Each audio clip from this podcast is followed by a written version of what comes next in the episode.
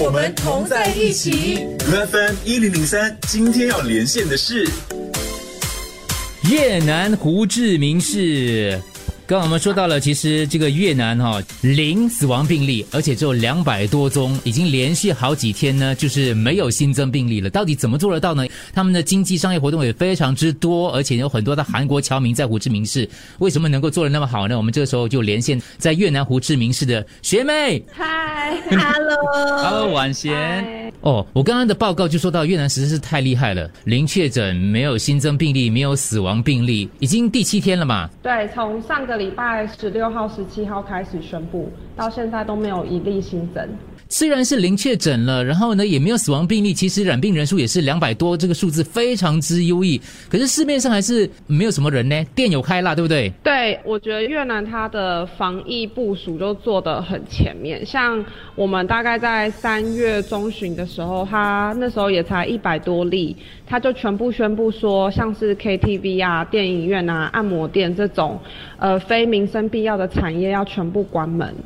那像我公司附近呢，因为是有工业区嘛，那有蛮多就是讲中文的人，所以有很多就是呃呃华人或者是台湾或者中国人开的餐厅。那这些餐厅其实因为嗯越南它很早就对中国人它就是没办法入境，所以很多餐厅是到现在都一直没有营业的。那自从政府宣布就是三月中旬非民生必要产业的餐呃行业不能开之后，其实我们这边就是还蛮多店家都是直接关门的。哦，而且其实也很早就停课了，对不对？对他们应该是说，从农历过完年之后，都一直没有开学到现在，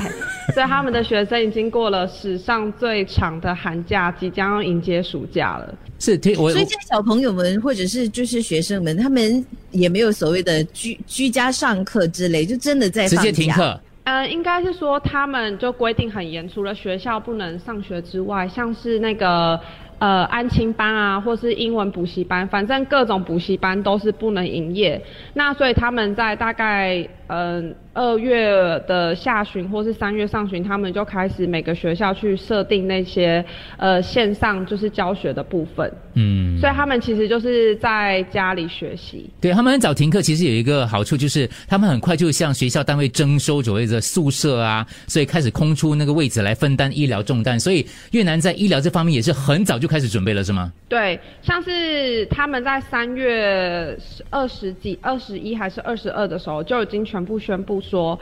现在入境越南的外国人全部要集中隔离。那他集中隔离的意思就是，像您刚才提到，他是征收呃学校，或是他把军营提供出来，所以呃有一些住宿的话，他可能是两人一间，可是他有一些是大通铺，就是像呃男生当兵一样上下铺，然后一整个房间大概有好几一二十张床，全部人就是聚集在一起隔离。我觉得这次的政府，平常大家都会对政府或是有一些一些小小抱怨，可是这次他们就是完全没有什么抱怨，然后也非常大力支持，然后甚至要放宽政策的时候，他们下面的人都还会一直说。呃，越南网友评论就是，嗯、我们应该要先呃爱护生命啊，然后不是贸然的，就是开放，到时候大家聚集起来怎么办？因为我觉得他们是有意识到自己国家的医疗资源是有限的，所以他宁可就是。